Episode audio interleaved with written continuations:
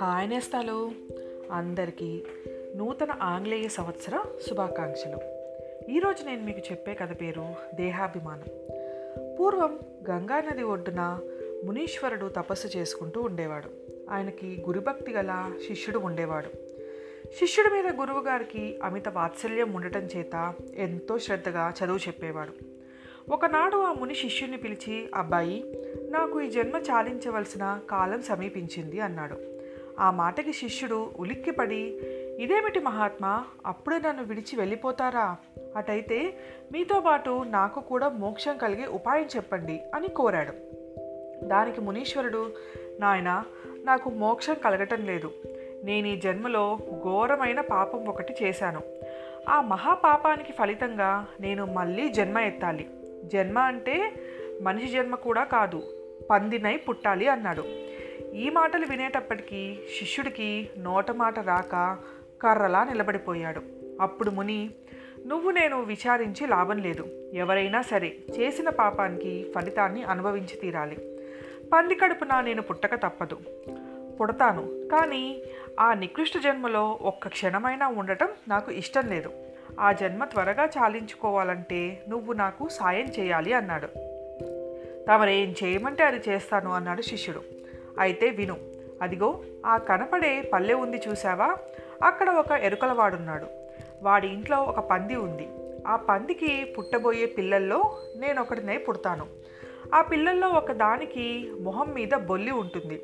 ఆ బొల్లి పిల్లను నేనే అని నువ్వు పోల్చుకోవాలి. నేను పుట్టి పుట్టడంతోనే నువ్వు ఏమాత్రం సందేహించకుండా నన్ను చంపేయి.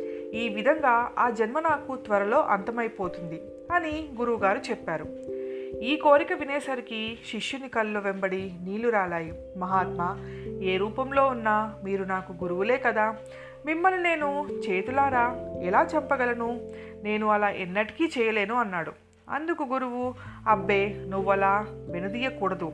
ఏమంటే ఈ పని నాకు ఉపకారం చేయటం కోసం గనక హింస అనిపించుకోవద్దు అని చెప్పి శిష్యుణ్ణి ఒప్పించాడు. ఇలా చెప్పి మునీశ్వరుడు ప్రాణాలు విడిచేశాడు. అతను అన్నట్లుగానే ఆ ఎరుకల వాడింట్లో ఉన్న పంది కడుపులో ప్రవేశించి పెరుగుతున్నాడు. శిష్యుడు రోజు ఆ ఎరుకల వాడింటికి వెళ్ళి వాడిని దీవించి వస్తుండేవాడు. బ్రాహ్మణాయన వచ్చి రోజు నన్ను దీవించిపోతున్నాడు ఎందుకు చెప్పా అని వాడు ఆలోచించాడు. ఒకనాడు బాబు శ్రమపడి రోజు మా ఇంటికి ఎందుకు వస్తున్నారు? మీకు నా వల్ల ఏమైనా పని జరిగేది ఉందా? అని అడిగాడు. అడగడమే తడవుగా శిష్యుడు నీ వల్లనయ్యే ఉపకారం తప్పకుండా ఉన్నది. అందుకే నేను రోజు నీ వద్దకి రావటం. ఆ పని ఏమిటి అని అడుగుతావేమోనని చూస్తున్నాను. మీ ఇంట్లో చూలిపంది ఉన్నది కదా అది ఈనే వరకు దాన్ని మా ఇంటి కట్టేయాలి. దాని పిల్లలో ఒక దాన్ని నేను పుచ్చుకొని అమ్మవారికి బలిస్తాను. మిగతా పిల్లల్ని తల్లిని నీవు తోలుకుపోవచ్చు అన్నాడు. ఇంతే కదా బాబు?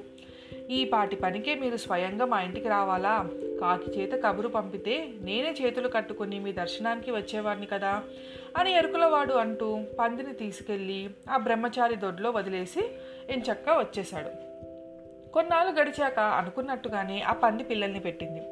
వాటిలో ఒకదాని నొసటిపైన తెల్లటి మచ్చలు గల పొత్తి పిల్ల భూమి మీద పడటంతో గురువుగారి ఆజ్ఞ ప్రకారం దాన్ని మోది చంపేయడం కోసం శిష్యుడు దుడ్డుకర్ర ఎత్తాడు. కానీ నవనవలాడుతూ ఇంకా కన్ను తెరవని ఆ చిన్న పిల్లని చూసేటప్పటికి బ్రాహ్మణ పిల్లవానికి జాలి పుట్టుకొచ్చి దీన్ని ఎలా చంపటం అని మనసు వెనుకకు లాగింది.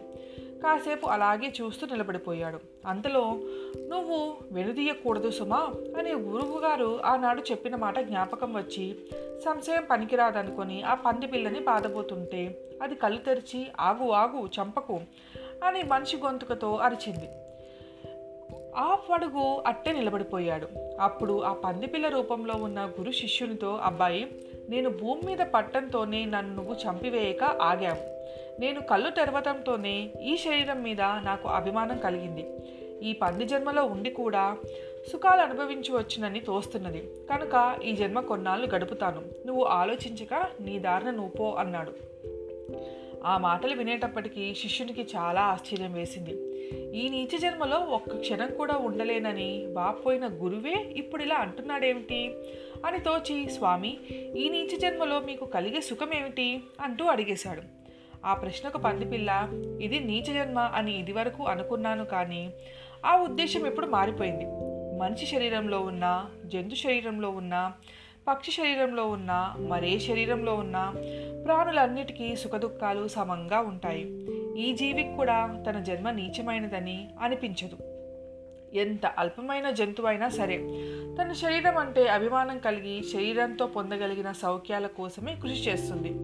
ఏ ప్రాణికైనా చావు అంటే భయం కలగటానికి కారణం ఈ దేహాభిమానమే అని పలికింది. శిష్యుడు ఇంకా గురువుగారితో ఏదో మాట్లాడదాం అనుకున్నాడు. ఇంకెక్కడ గురువు?